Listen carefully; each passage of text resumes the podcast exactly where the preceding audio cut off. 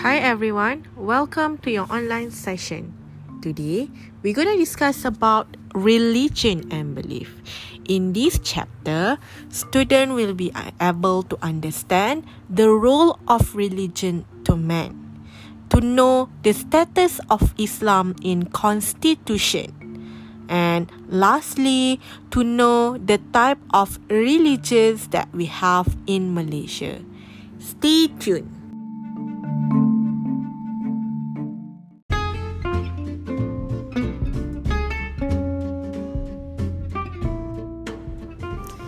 The first part of the slide will discuss about the role of religion to man.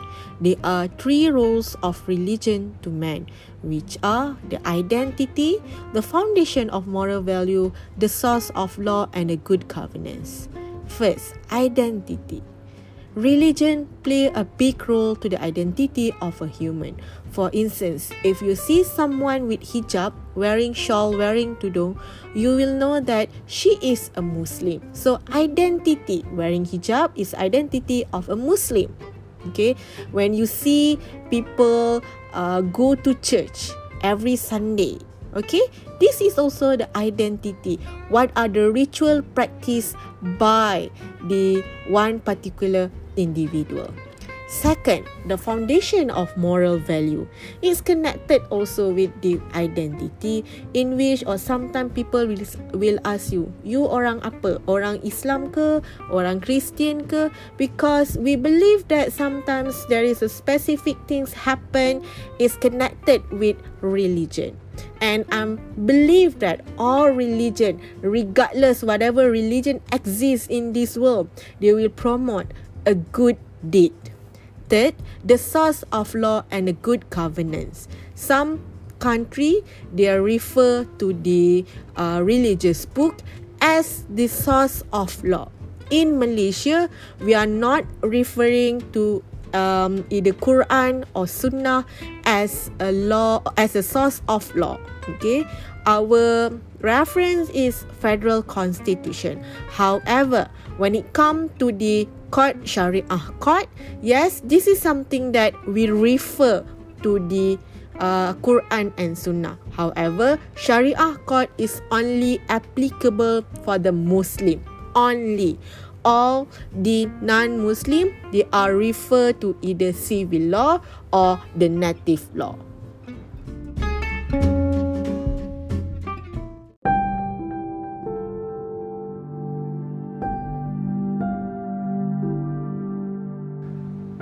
For the second part of the slide, discuss about the Islam in the Constitution of Malaysia. As stated in Article 3 of Federal Constitution, Islam is the religion of federation. Islam is the official religion of Malaysia. This is stated in Article 3 of Federal Constitution. However, this Article 3 support by Article 11 in the Federal Constitution in which there is a freedom of religion. This freedom of religion is applicable for the non-Muslim only. All Muslim in Malaysia born as a Muslim and cannot convert to other religion. Other than that, for instance, if someone want to get married between Muslim and non-Muslim, if you want to get married with um, non-Muslim want to get married with Muslim, it's compulsory for the non-Muslim to convert to Islam. Okay, freedom of religion is applicable for the non-Muslim only.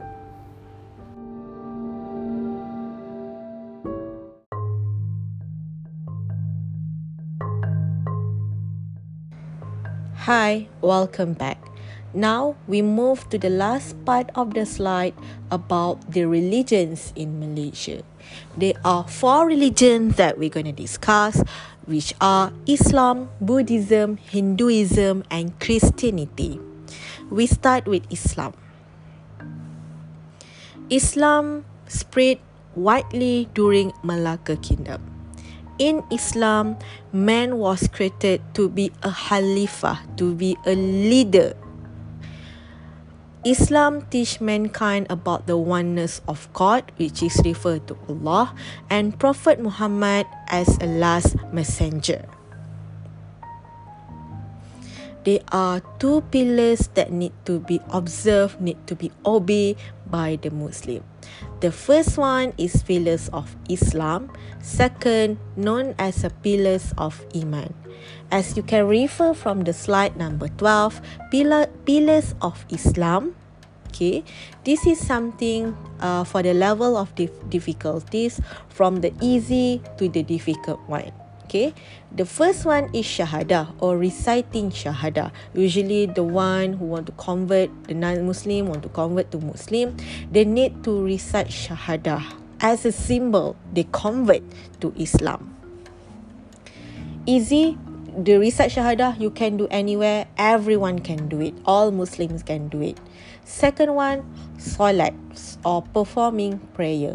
All Muslim need to perform prayer we uh, perform from subuh early in the morning, zuhur around uh, 1 to 2 p.m., asar uh, around 4 or no 4 4:30 to 6:30, maghrib around 7 to 8 and last one isya around 8:30 up until before subuh.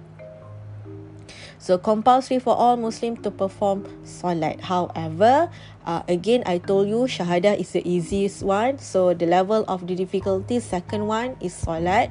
Some people can be um, excused from performing solat. For instance, those who are not able to perform solat, those insane, those uh, female who are in their menstrual cycle. So they do, this is among the people that don't need to perform prayer. While zakat, this is need to pay by the alms that need to pay by Muslim to help those in need. Those in need, for instance, poor, hardcore poor. Uh, there is a seven types of people that don't need to pay zakat. They are the receiver of the zakat, which is poor. Um, hardcore poor, those who are tra- the traveller, um, who else? Um, those who are just convert to Islam. Okay, this is among the people that they need to pay for zakat, but they are the receiver of zakat. So not everyone need to pay for zakat. Um, the fourth one is saum or refer to fasting fast in the month of ramadan. So every year during ramadan all muslim need to uh, fast in the month of Ramadan. Except, again, this is based on the level of difficulties. There is some people that can be excused. For instance, those who are pregnant lady, pregnant lady, those who are breastfeed their kids, those who um uh, those senior citizen who need to take their medicine or they are not able to uh fast anymore. So they are and they are among the people that uh, can be excused from uh, performing uh, fast in the months of Ramadan. The last one is Hajj. Okay, of course, the pillars of Islam something that need to be observed by the Muslim. However, when it come to Hajj, is only those who are effort to do it. Um, have to do it compulsory for them to do it okay? If someone who are poor or not really uh, afford to perform uh, hajj um, it's not compulsory for them. So again this is based on the level of difficulty shahada everyone need to can do it. Solat some people can uh, might not some uh, few people can uh, excuse zakat uh, starting some of them. Um, some also some of them can be excused while haji if you are not afford to do to do to perform hajj then uh, you can be excused from do it. Pillars of iman. The second pillars is something that um, the level that who need to be believed by the Muslim. Of course, believe in Allah, believe in God, believe in the Prophet of God, believe in the revealed book which is referred to Al Quran, believe in the angel, uh, believe in the life after death, and believe in whatever takdir uh, which is referred to whatever that happened in this world. This is something that uh, the Muslim uh, need to accept. Whatever that, for instance, uh, a Muslim they need to accept the uh, the faith that um, he born without uh, maybe disabled he need he or she need to um, the, uh, the, uh, accept the takdir, accept the fate that he has born as a disabled people. So this is something that related to the six pillars of iman. The next slide, uh, slide number 14 is about the good that the good deeds that need to uh, perform need to observe by Muslim daily. For instance, if you have time, you need to Muslim need to pray in mosque, funeral prayer, um, zikir, reciting Quran, uh, replying to azan. Uh, praying in congregation if you go to mosque and visiting mosque for knowledge. Okay, um, the Muslim as well, they need to observe their relationship as you can refer to slide number 15. Relationship between uh, not only with Allah, but they also need to take care, observe the relationship their relationship with nature as well as with his fellow humankind okay. Uh, you need to the muslim need to believe that they need to observe the relationship with nature. For instance you cannot simply throw the rubbish uh, while for the man with his fellow humankind um, maybe taking care of their neighbor. This is something that can be done by the uh, the, the something that believed by the muslim Okay, uh, slide number 16. Uh, this is something that um, a little bit explanation about Quran and Sunnah as the primary source of Islamic law.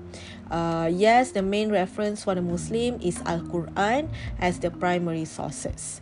Second is mosque is the main place of worship for Muslim. Okay, uh, mosque is not only for Muslim to pray, but to perform prayer, but um, in mosque as well we can recite Quran.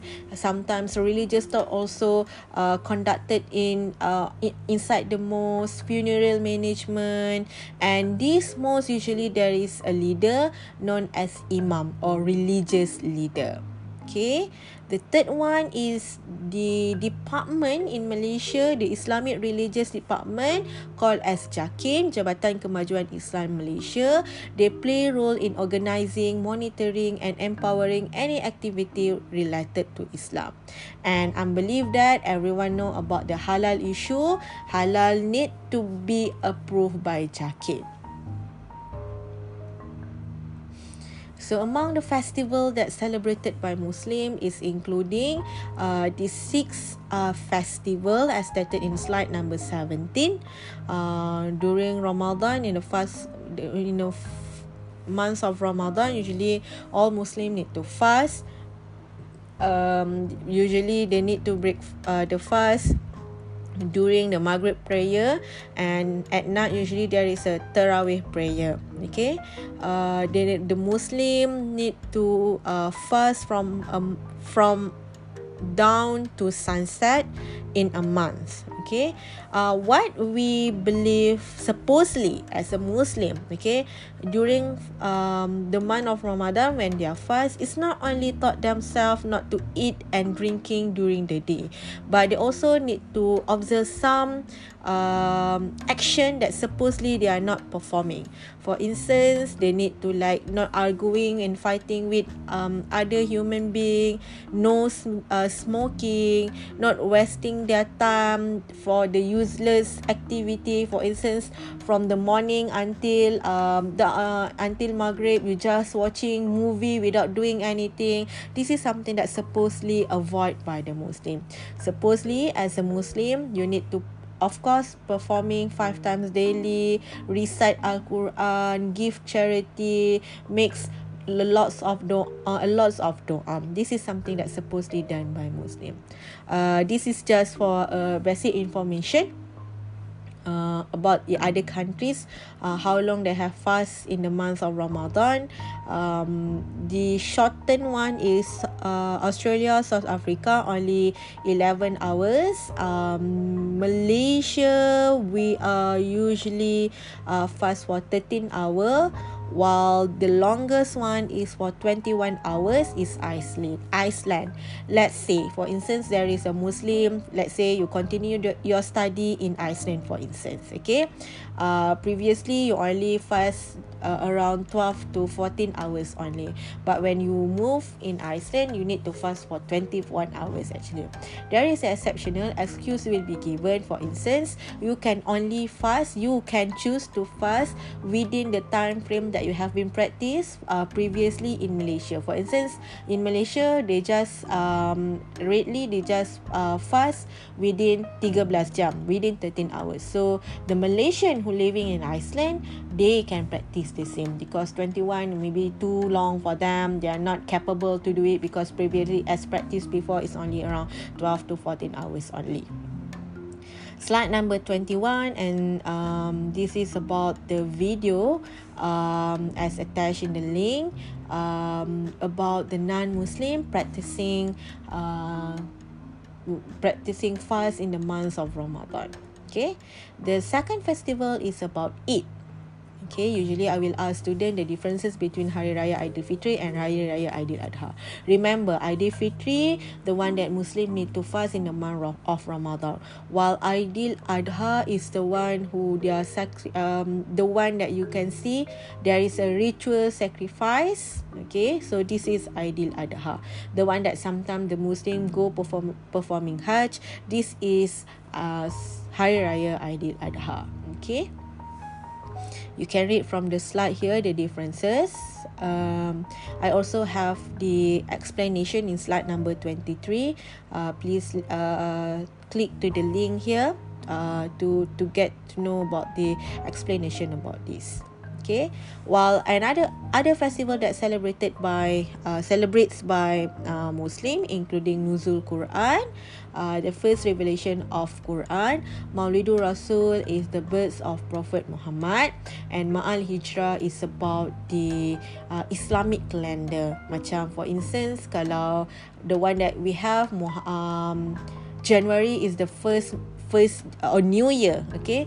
While in islam we call as a first muharram as the first month of the uh, islamic calendar. I believe that chinese and indian as well you have your own calendar. This is something like uh, we have uh, in we also have something like this in islam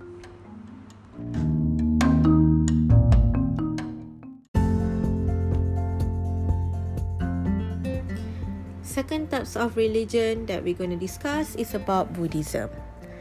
In Malaysia, Buddhism practiced by the Chinese. Buddhism was founded by Siddhartha Gautama. Similar with other religion, the Buddhists uh, the Buddha emphasized on the um, relationship among human being and animals. Organization that taking care of the welfare of the Buddhists, known as a Malaysia Buddhist Society, uh, while when we refer to the house of worship is referred to temple and what in temple in the buddhist temple uh, it's not only to perform the religious activity but educational and welfare activity can be done inside the temple as well. While the religious leaders of a buddhist of a buddha buddhist is known as a bhikkhu or monk uh, they are considered as a, and they are respected as a religious figure and lead any official religious ceremony.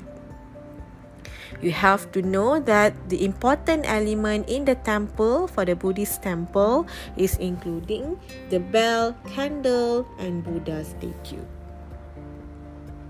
This is as referred to slide number 20, uh, 29. These are the festival and celebrations celebrated by the Buddhists. As you can see, I did highlight about the ethnic celebration while Wesak is referred to the religious celebration. All Chinese, they celebrated Chinese New Year, Chap Gome and Qingming. While Wesak is only celebrated by Chinese who are conf- uh, who um, believe uh, who are Buddhists. So what they actually happen, what they practice during Wesak Day. What is a Wesak Day? Wesak Day marks the three major events in Buddha's life, namely his birth, his enlightenment, and his death. Okay, usually a candle procession is the highlight of the celebration of the Wesak Day. I have attached the link here. You can uh, click at the link and uh, watch the video. Uh, this video is uh, what actually happened, what the practice that have been done by the Buddhists during Wesak Day. While other celebration here is more toward the ethnic celebration which is uh, Chinese New Year, Chak Gome and King Ming.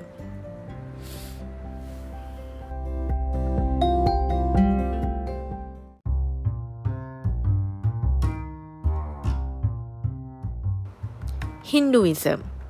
Similar with Buddhism, not all Indian in Malaysia profess Hinduism. Only some Indian profess Hinduism the Indian community arrived in Malaya during British time during the colonial era and they did brought together the religion and culture practice in from India in their homeland okay? The element in Hindu religion including belief in the supreme being the concept of karma and the Vedas or the book that they believe okay? As you can see in the slide number 36 i did explain what are the meaning of the belief in the supreme being the concept of karma and reincarnation as well as the vedas or the four sacred book that believed by the indian or by the hindu. Those who are profess hinduism um, the association, the organization that taking care of the welfare, organize uh, the activities for those who profess Hinduism is known as a Malaysia Hindu Sangam. While the temple is considered as a place of worship and you can see the largest and famous Hindu temple is from is located in the Batu Cave.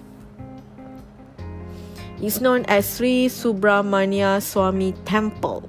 Okay, there is a big statue in front of the Batu Cave Temple, and this Batu Cave Temple also a part of the places that have been uh, recognized by the UNESCO. So festival that celebrated by the Indian including Deepavali, Thaipusam and Pongal. Deepavali is an ethnic relation. So what usually the Indian uh, do during Deepavali? Uh, Deepavali is also known as a festival of light and usually they will like draw the column. Uh, the column of Deepavali is from rice uh, not rice daripada beras. Bukan rice from beras. Rice nasi is it? It's from beras. So usually the Hindu, uh, the Indians will decorate their houses with lamp and candle. They also play with firework and they also distribute sweet and gift to their neighbor and family members and there is also the prayers that they need to conduct in on the day of Deepavali. So I have attached here the link. You can watch the video. Uh, this is uh, the Indian share their experience what they did during Deepavali. Second one is Thaipusam.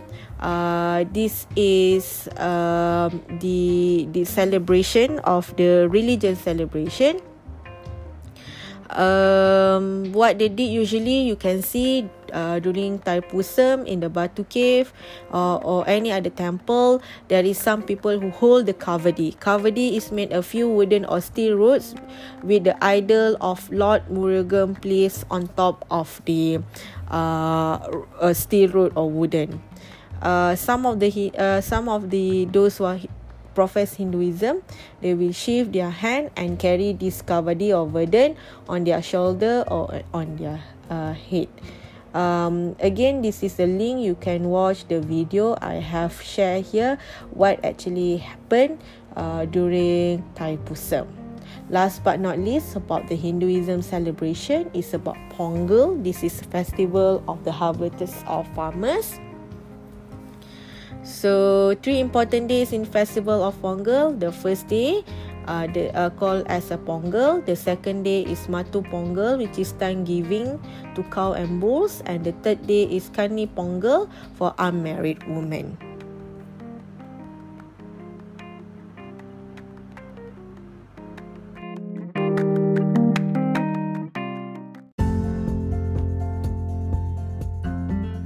Last but not least is about Christianity.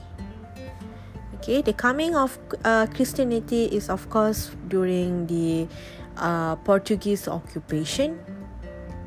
So Christian is comprised of Chinese, Indian, Eurasian, orang asli, and some of the indigenous of people of Sabah and Sarawak. Church is a function as a place of worship and usually those who are christian every sunday they will attend the uh, sunday assembly. On the say on the day some of the activity organized including meditation meditation singing bible reading and sermon. Religious leaders um, for the christian is known as priests. All christian believe the doctrine of trinity and the cross as seen as church roof and worn necklace is the best known symbol for the christianity. Christian in malaysia generally fall into two main group which is roman catholic and protestant. Each group has its churches and different activity. So the only celebration that I want to focus, even though some of the Christian they did celebrate other celebration, but I just want to focus. I think that this is more connected um the the most uh festival celebrate uh, celebrated celebrates in Malaysia, which is Christmas.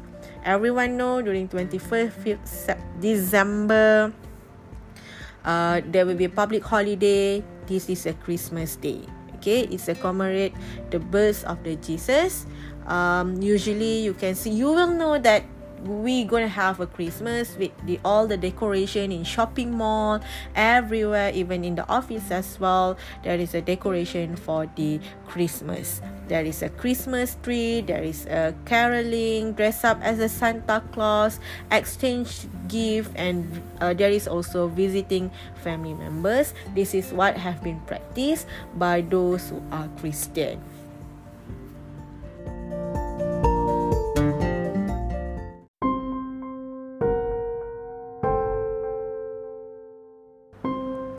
Before we go for the class activity, let's discuss about the religious tolerance. What is religious tolerance? Religious tolerance is the practice or sign of respect toward each other. Okay, for instance, as you can see in the slide number 52, I did highlight three examples of religious tolerance. For instance, during the month of Ramadan, okay, supposedly religion tolerance here you are not offering food you are not eating or drinking in front of your muslim friend okay? This is a sign of respect. You know that the muslim fast in the months of ramadan so you are trying uh, to to to drink or eat in front of them. Not serving beef okay? When you invite your indian friend okay who profess hinduism to your house supposedly you are not serve beef or offer other and offer other food to them. Okay you need to mention that uh, so this curry got beef. I recommend you to eat another uh, dishes that already uh, served here that already offer here. Okay other than that respecting other religious practices practices also can be considered as a religion tolerant. For instance, if you are working, okay, if your boss in one company during solat Jumaat every every week during Friday, you should allow your staff to go for the solat Jumaat. Or maybe, okay, during any festival, you should allow for your staff to take leave to celebrate uh, their festival celebration okay? You cannot because of you are for instance a malay guy become a boss and then you only approve those malay want to celebrate hari raya. However during chinese new year or during the Deepavali you're not approve those who are chinese and indian to celebrate their uh, approve the leave of the chinese and indian who want to celebrate their own festival. So this is something that against okay the religions as well as it's not considered at you you already like Uh, having a re- giving a re- the racial discrimination remarks towards your own staff. So, religion tolerance is very important because this is something that we, if we don't have tolerance, we are not tolerate among with each other. The harmony of the country can be affected.